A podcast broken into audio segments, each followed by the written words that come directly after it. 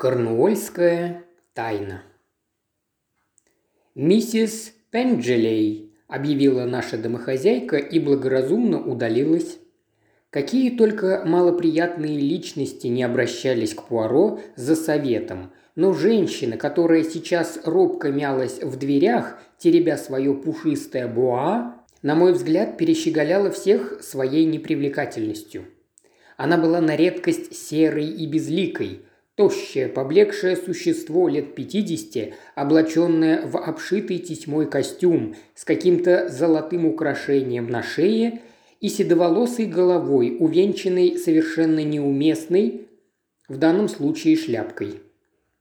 Пройдя по улицам любого провинциального городка, вы встретите сотню таких миссис Пенджелей. Заметив очевидное смущение нашей посетительницы – Пуаро вышел вперед и любезно приветствовал ее. «Мадам, прошу вас, присядьте. Мой коллега, капитан Гастингс». Дама села на стул, нерешительно пробормотав. «Вы ведь месье Пуаро, частный детектив?» «К вашим услугам, мадам». Однако наша стеснительная гостья, похоже, была пока не в состоянии говорить. Она вздохнула, нервно сплетя пальцы, и краска смущения все отчетливее проступала на ее лице. «Вероятно, у вас есть ко мне какое-то дело, мадам, не так ли?» «Ну да, я думала... В общем, вы понимаете». «Продолжайте, мадам, прошу вас, продолжайте». Подбодренная его словами, миссис Пенджелей наконец взяла себя в руки. «Понимаете, месье Пуаро, мне очень не хотелось обращаться в полицию. Нет, в любом случае я не собираюсь идти в полицию. Но в то же время меня ужасно тревожит одно обстоятельство. И однако я не уверена, следует ли мне, пробормотала она и окончательно умолкла. Поверьте, мадам, я не имею ничего общего с полицией. Мои расследования всегда строго конфиденциальны. Миссис Пенджелей ухватилась за это слово. «Конфиденциально. Это именно то, что мне нужно. Я не хочу никаких разговоров, никакой шумихи или газетных страстей. Просто отвратительно, что газетчики могут настолько извратить все факты, а семье потом уже не оправиться от позора. Тем более, что я даже не уверена. Просто мне пришла в голову одна жуткая мысль, и я не могу выкинуть ее из головы. Она перевела дух и продолжила. А в то же время, возможно, я понапрасну грешу на бедного Эдварда. Какая жена не ужаснется от такой мысли? Но вы, конечно же, слышали о таких жутких делах. В наши дни чего только не бывает. Простите, речь идет о вашем муже? Да. И вы подозреваете его в чем-то? Мне страшно даже говорить об этом, месье Пуаро, но вам-то известно, что такие вещи случаются, а они, бедняжки, ни о чем даже не подозревают. Начиная отчаиваться, я подумал, что эта особа, видимо, никогда не перейдет к сути дела, но терпение Пуаро равнялось возлагаемым на него надеждам. Отбросьте ваши страхи, мадам. Подумайте, как вы обрадуетесь, если мы сможем доказать, что ваши подозрения лишены оснований. Верно, верно. Неопределенность хуже всего. О, месье Пуаро, я ужасно боюсь, что мне дают какую-то отраву. Что заставляет вас так думать, мадам?» Миссис Пенджели, перестав, наконец, скрытничать, пустилась в подробное описание своих недомоганий, явно более уместное в кабинете врача. «Боль и тошнота после еды, вы говорите», – задумчиво сказал Пуаро. «Вы обращались к доктору, мадам? Что же он сказал вам?» Он говорит, что у меня острый гастрит, месье Пуаро. Но я заметила его озадаченность и недоумение, ведь он постоянно менял лекарства, а от них не было никакого проку. Вы сообщили ему о ваших подозрениях? Что вы, разумеется, нет, месье Пуаро. Это тут же разнеслось бы по нашему городку. И к тому же у меня действительно гастрит. Опять-таки очень странно то, что когда Эдвард уезжает на выходные, мое самочувствие значительно улучшается. Это заметила даже Фрида, наша племянница. И потом, у нас в сарае есть бутылка гербицидов, которыми мы никогда не пользовались. Так вот, садовник говорит, что она уже наполовину пуста. Миссис Пенджели умоляюще взглянула на Пуаро. Он ободряюще улыбнулся ей и, открыв блокнот, взялся за карандаш. «Давайте, мадам, все аккуратно запишем. Итак, где именно вы сейчас живете?»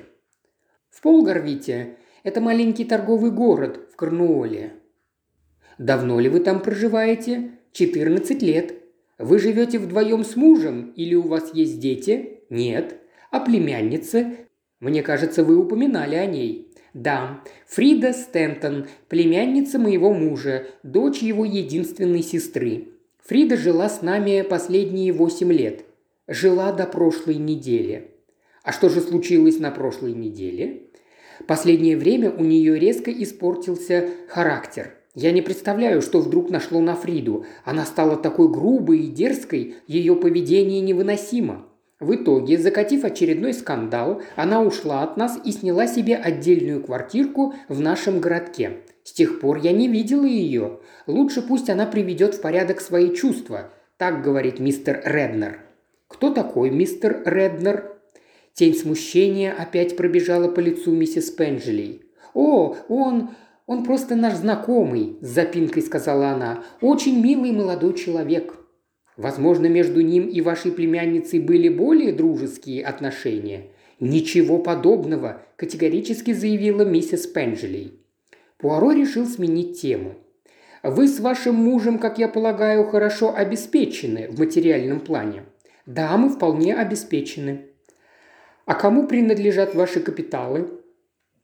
Вам или вашему мужу? О, все наши деньги принадлежат Эдварду. У меня лично ничего нет. Видите ли, мадам, чтобы выяснить все точно, нам придется быть жестокими. Мы должны найти мотив, ведь ваш муж не стал бы травить вас просто так, ради удовольствия. Вам известна какая-либо причина, по которой он хотел бы убрать вас со своего пути?»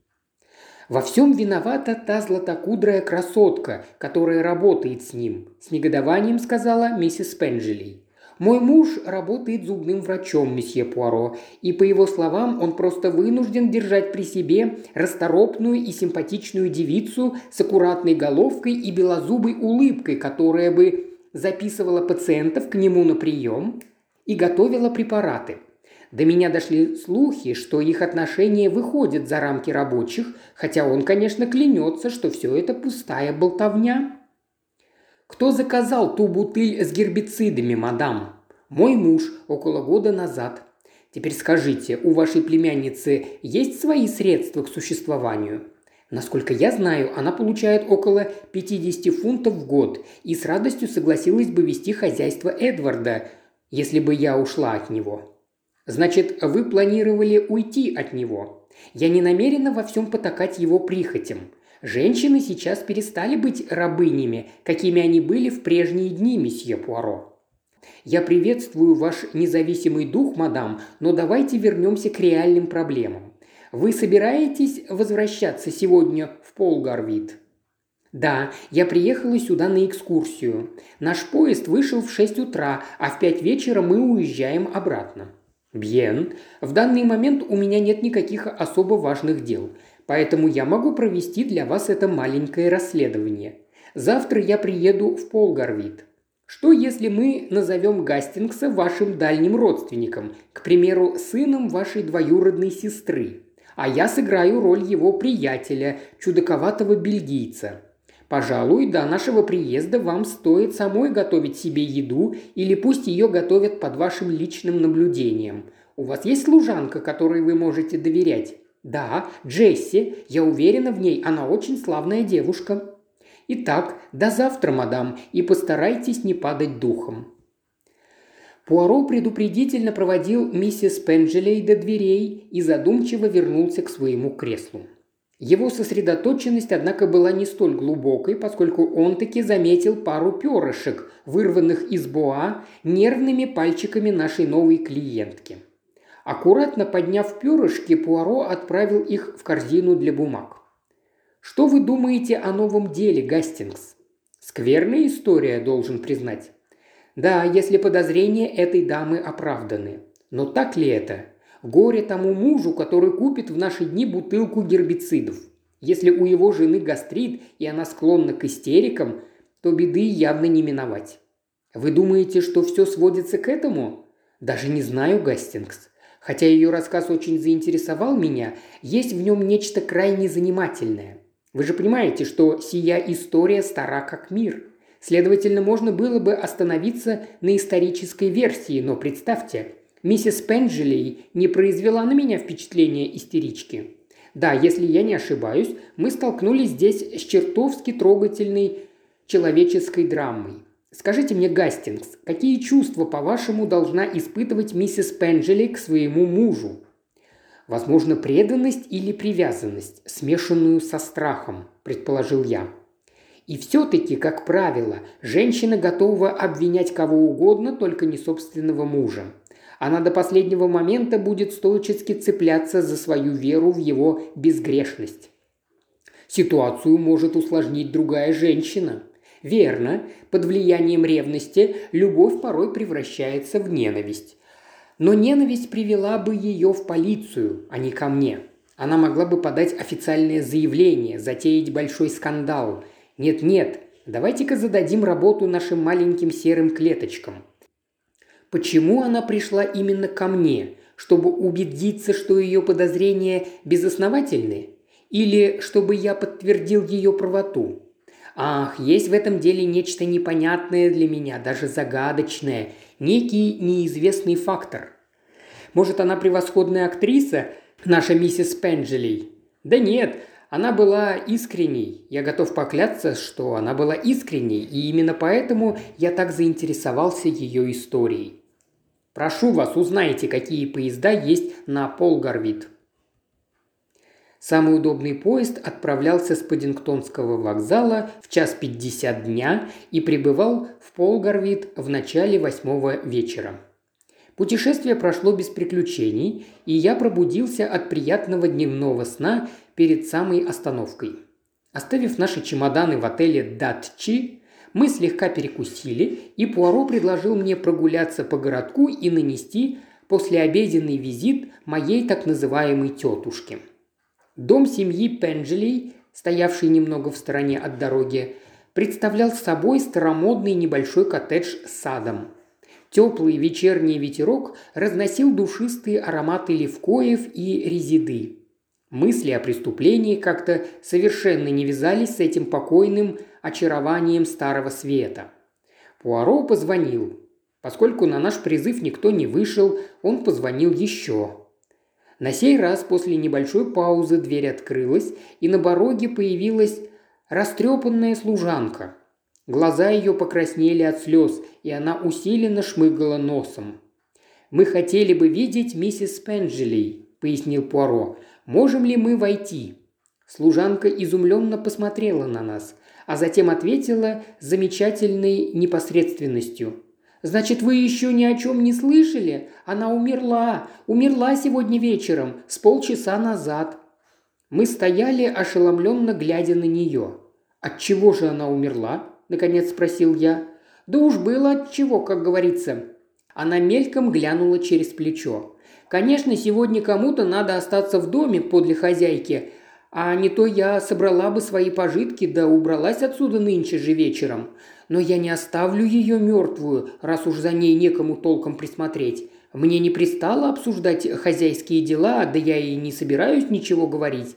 Только все одно каждый знает, весь город знает, и если мистер Реднор не напишет в управление полиции, то напишет кто-нибудь другой. А доктор может говорить все, что ему вздумается. Но разве я не видела собственными глазами, как хозяин как раз сегодня взял с полки бутыль с гербицидами? И разве он не вздрогнул, когда обернулся и увидел, что я смотрю на него, а рядом-то на столе стояла приготовленная для хозяйки овсянка? Нет уж, я в рот больше ничего не возьму в этом доме, ни кусочка здесь больше не съем, уж лучше с голода помереть. Где живет доктор, к которому обращалась ваша хозяйка? Доктор Адамс за углом, на Хай-стрит, второй дом. Пуаро резко развернулся. Он выглядел очень бледным. Для девушки, которая ничего не собиралась говорить, эта служанка сказала довольно много, сухо заметил я.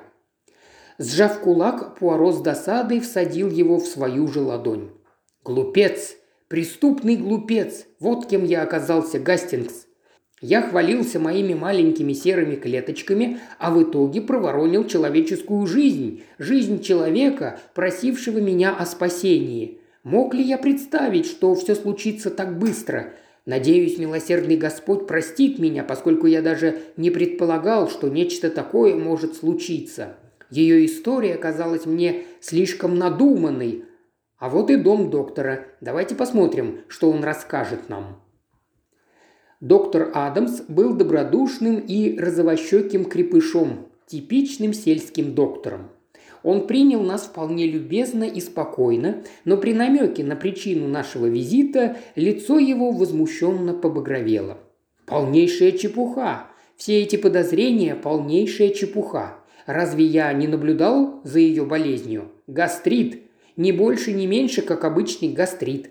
Наш городок просто рассадник сплетен. Куча старых сплетниц собирается и выдумывает черт знает что. Начитавших бульварных газетенок они мечтают, чтобы в их городке тоже случилось отравление.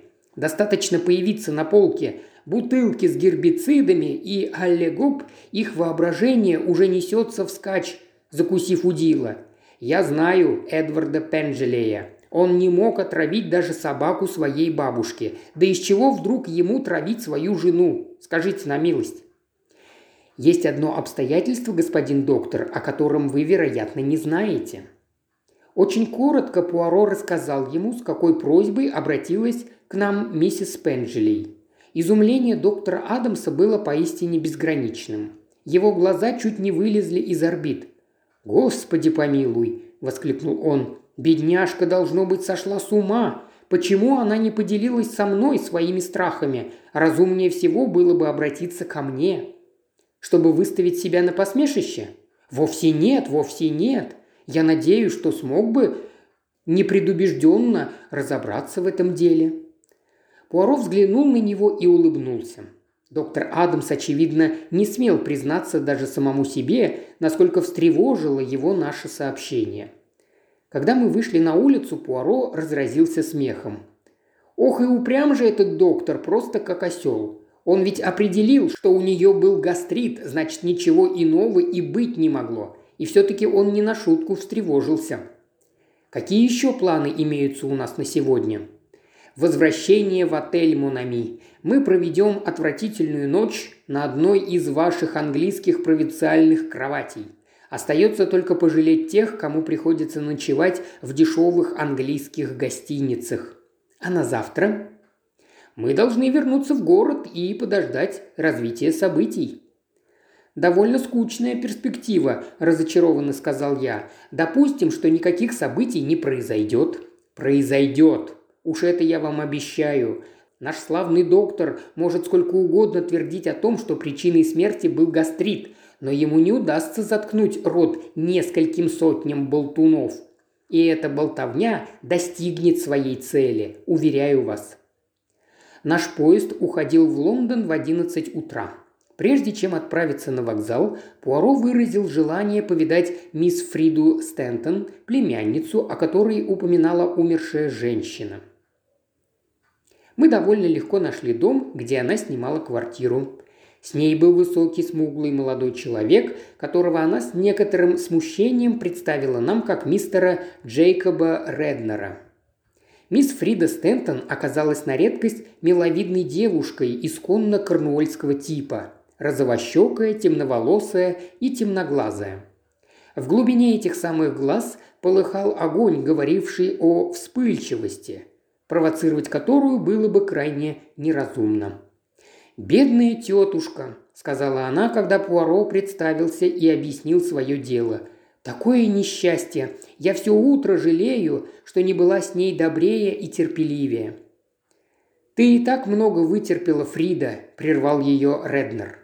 «Да, Джейкоб, но я знаю, что у меня вспыльчивый характер. В конце концов, тетушка вела себя совершенно глупо. Мне следовало бы просто посмеяться над ее словами, не воспринимая их всерьез. Разумеется, дядя даже не думал травить ее, а тошнило ее от всего, что бы она ни ела. Но я не уверена, что это было чистое самовнушение. Она настраивала себя на то, что ей станет плохо, так оно и получилось. Что на самом деле послужило причиной ваших разногласий с тетушкой, мадемуазель?» Мисс Стентон нерешительно взглянула на Реднера. Молодой человек мгновенно понял намек. «Мне пора идти, Фрида. Увидимся вечером. Прощайте, джентльмены». «Вы уже помолвлены, не так ли?» – с лукавой улыбкой спросил Пуаро. Фрида Стентон вспыхнула и призналась, что так оно и есть. Именно из-за этого, в сущности, у меня и возникли неприятности с тетушкой», – добавила она. «Она не одобряла ваш выбор?» «О, дело даже не в этом. Но понимаете, она...» Девушка нерешительно умолкла. «Продолжайте», – мягко подбодрил ее Пуаро. «Мне ужасно неудобно говорить такое о ней. Сейчас, когда она умерла, но вы ничего не поймете, если я не расскажу вам все. Тетушка была до безумия влюблена в Джейкоба. Неужели? Ну да, ужасная нелепость, правда? Ей ведь уже перевалило за пятьдесят, а ему еще нет и тридцати. Но так уж случилось. Она просто обезумела от любви. Мне пришлось сказать ей, наконец, что он ухаживает за мной. Но стало только хуже. Она жутко разозлилась, не поверила ни единому моему слову и набросилась на меня с такими грубыми оскорблениями, что я, естественно, потеряла самообладание. Я рассказала об этом разговоре Джейкобу, и мы пришли к выводу, что лучше мне на время уехать, пока она не образумится. Несчастная тетушка, по-моему, она совсем потеряла голову. Вероятно, именно так оно и было. Благодарю вас, мадмуазель, вы отлично прояснили ситуацию. Я удивился, обнаружив, что Реднер поджидает нас на улице. «Я почти наверняка знаю, о чем рассказала вам Фрида», – заметил он. «Мне искренне жаль, что все так случилось, и вы можете представить, как неловко я себя чувствую. Едва ли нужно говорить, что я лично не подавал ей никаких надежд. Поначалу я даже обрадовался, поскольку думал, что эта пожилая дама сможет как-то помочь Фриде, а в результате все вышло просто нелепо но чрезвычайно неприятно. Когда вы и мисс Стентон намерены пожениться? Скоро, я надеюсь. И знаете, месье Пуаро, я хочу быть с вами предельно откровенным. Мне известно даже больше, чем Фриде. Она уверена, что ее дядя совершенно невиновен. У меня же нет такой уверенности. Но скажу вам одно. Я не собираюсь никому сообщать о том, что мне известно. Как говорится, не буди лихо, пока оно тихо. Я не хочу, чтобы дядю моей жены судили и повесили за убийство. Почему вы говорите мне все это? Потому что я слышал о вас и знаю, вы умный человек. Вполне возможно, что вы могли бы уличить его в преступлении. Но я спросил бы вас тогда, какой в этом толк? Бедной женщине уже не поможешь, и она была бы последним человеком, который решился бы поднять шум. Пожалуй, при одной мысли об этом она перевернулась бы в гробу. Тут вы, вероятно, правы. Значит, вы хотите, чтобы я не поднимал шума? Да, именно так. Признаюсь вам, мною движут эгоистические побуждения. У меня большие планы. Я начал одно прибыльное дельце, открыл ателье мужской одежды. Большинство из нас эгоистичны, мистер Реднер, но мало кто столь охотно признается в этом. Я сделаю то, что вы хотите, но также честно скажу вам, что огласки избежать не удастся. Почему? Пуаро сделал выразительный жест. Сегодня был базарный день, и мы как раз проходили мимо рынка, откуда доносился оживленный шум голосов. «Глаз народа!» Вот почему, мистер Реднер. «О, извините, мы должны поспешить, иначе опоздаем на поезд». «Весьма интересное дело, Гастингс, не правда ли?» – заметил Пуаро, когда поезд отошел от станции. Выудив из кармана миниатюрную расчесочку и микроскопическое зеркальце, он тщательно привел в порядок свои усы, безупречная симметрия которых слегка нарушилась во время нашей легкой пробежки. «Не знаю, что вас так заинтересовало», – ответил я. «По мне, так все это дело выглядит довольно мерзко и неприятно. Едва ли здесь имеется какая-то тайна». «Да, согласен с вами, никакой тайны здесь нет», я вот только думаю, стоит ли верить той довольно странной истории, что поведала нам мисс Стентон. Пожалуй, безумная страсть ее тетушки кажется мне немного сомнительной. Миссис Пенджелей произвела на меня впечатление скромной и почтенной дамы. Тут нет ничего странного. Все совершенно заурядно. Если вы внимательно почитаете газеты, то обнаружите, что зачастую именно в таком возрасте скромная и почтенная женщина оставляет своего мужа, с которым прожила более 20 лет, а иногда покидает даже своих детей ради того, чтобы связать свою жизнь с мужчиной, который годится ей в сыновья. Женщины восхищают вас, Гастингс. Вы готовы преклоняться перед любой миловидной особой, которая соблаговолит мило улыбнуться вам, однако вы ничего не смыслите в женской психологии. Вступая в осеннюю пору жизни, женщина обычно испытывает одно безумное желание. Она мечтает о романтическом приключении, пока еще не стало слишком поздно. И такое желание, конечно, совершенно естественно может возникнуть даже у жены почтенного дантиста из провинциального городка. И вы полагаете, что умный мужчина может воспользоваться выгодами такого момента. «Я не назвал бы Пенджелея таким уж умным», – задумчиво пробормотал я. «Много ли нужно ума, чтобы взбудоражить весь городок? И тем не менее, я полагаю, вы правы. Только два человека действительно что-то знают – Реднер и доктор, и оба не хотят поднимать шум. В итоге Пенджелей как-нибудь выкрутится из этой ситуации. Жаль, что мы не повидали этого парня. Вы можете доставить себе такое удовольствие – вернуться ближайшим поездом, сочинив историю о больном зубе. Я бросил на Пуаро проницательный взгляд. Хотелось бы мне знать, что именно вы считаете весьма интересным в этом деле. Мой интерес можно выразить одним вашим замечанием, Гастингс. После разговора со служанкой вы заметили, что для человека, не расположенного говорить на известную тему, она наговорила слишком уж много. «Да», – с сомнением произнес я и, немного поразмыслив, вновь вернулся к начатому мной критическому разбору. «Странно, почему вы даже не сделали попытку повидаться с Пенджелеем? Монами, я даю ему ровно три месяца. После этого я в любой момент смогу лицезреть его на скамье подсудимых. Я думал, что на сей раз предсказания Пуаро окажутся ошибочными. Время шло, а о нашем корнуольском отравлении не было никаких известий. Мы занялись другими делами, и я уже почти забыл о том трагическом случае, когда вдруг мне напомнила о нем короткая заметка в газете, где сообщалось, что управление полиции выдало разрешение на эксгумацию трупа миссис Пенджелей. Через пару дней корнуольская тайна уже обсуждалась в каждой газете. Видимо, разговоры на эту тему – так до конца и не утихли, а когда было объявлено о помолвке вдовца Пенжелея и его секретарши мисс Маркс, то пожар сплетен вспыхнул с новой силой. В итоге в министерство направили прошение о пересмотре дела. После эксгумации в теле покойной обнаружили большое содержание мышьяка. И мистер Пенжелей был арестован по обвинению в убийстве своей жены мы с Пуаро присутствовали на предварительном судебном разбирательстве. Свидетелей, как можно было ожидать, оказалось много. Доктор Адамс признал, что вполне мог ошибиться, поскольку симптомы отравления мышьяком сходны с симптомами гастрита.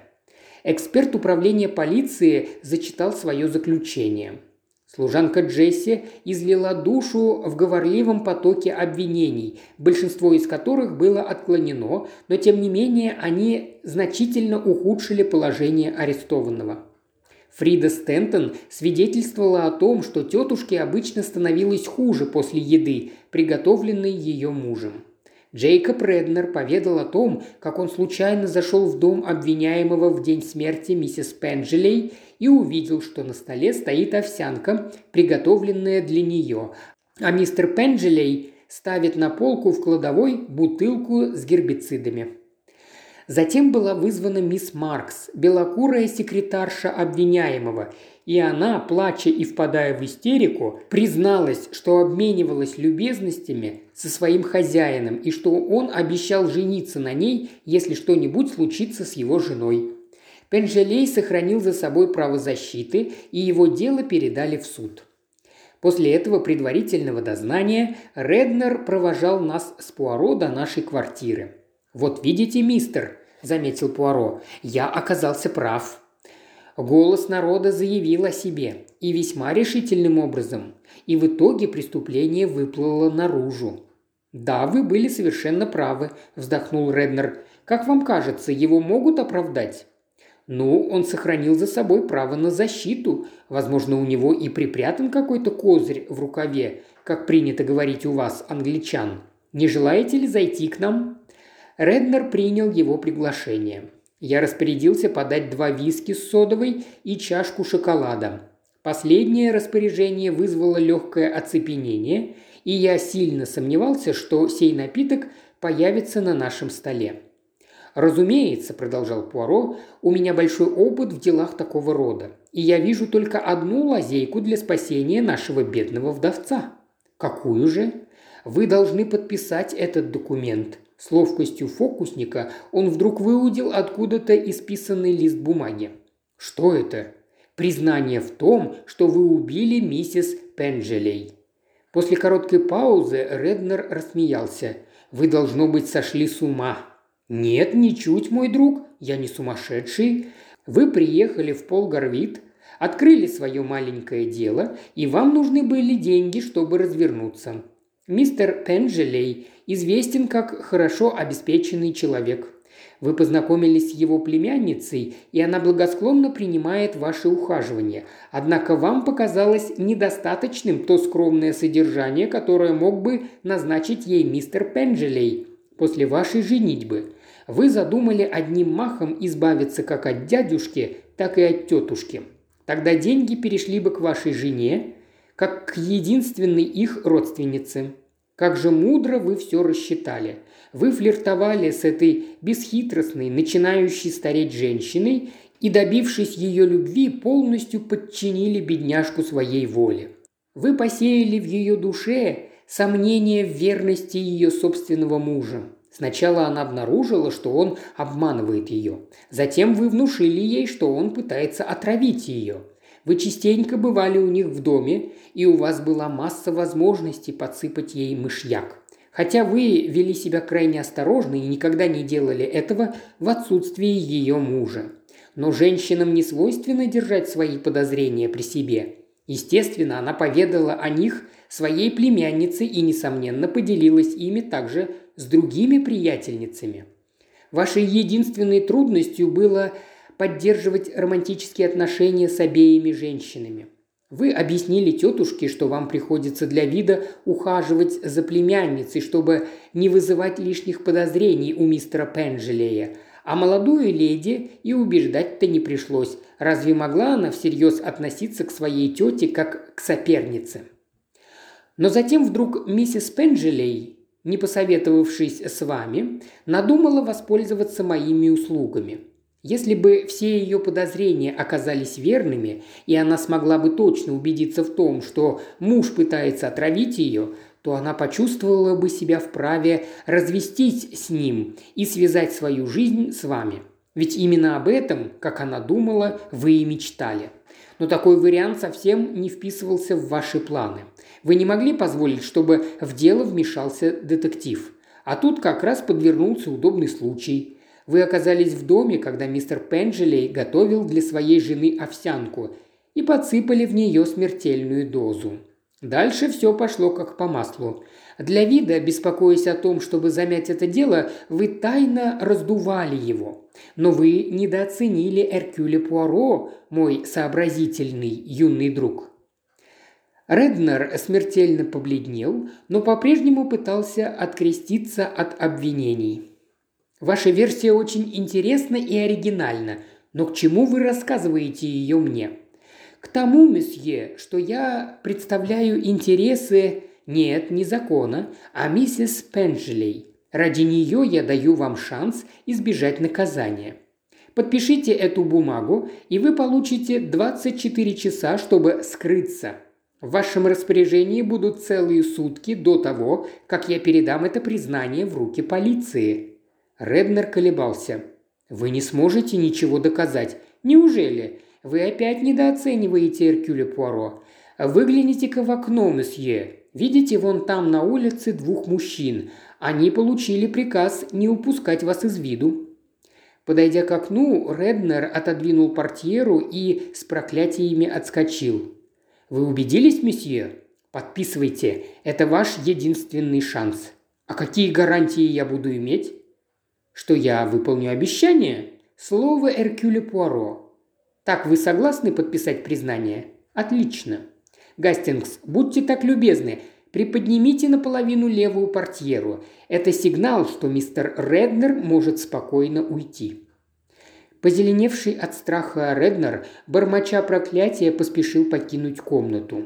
Пуаро слегка покачал головой. «Трус! Я сразу раскусил его. «Мне кажется, Пуаро, что вы в известном смысле содействовали преступнику», – сердито воскликнул я. «Вы же всегда осуждали эмоциональный подход к таким делам, и вот вдруг из чистой сентиментальности отпускаете на свободу опасного убийцу». «При чем тут эмоции? Это был чисто деловой подход», – ответил Пуаро. «Разве вы не понимаете, мой друг, что у нас нет ни малейших доказательств его вины?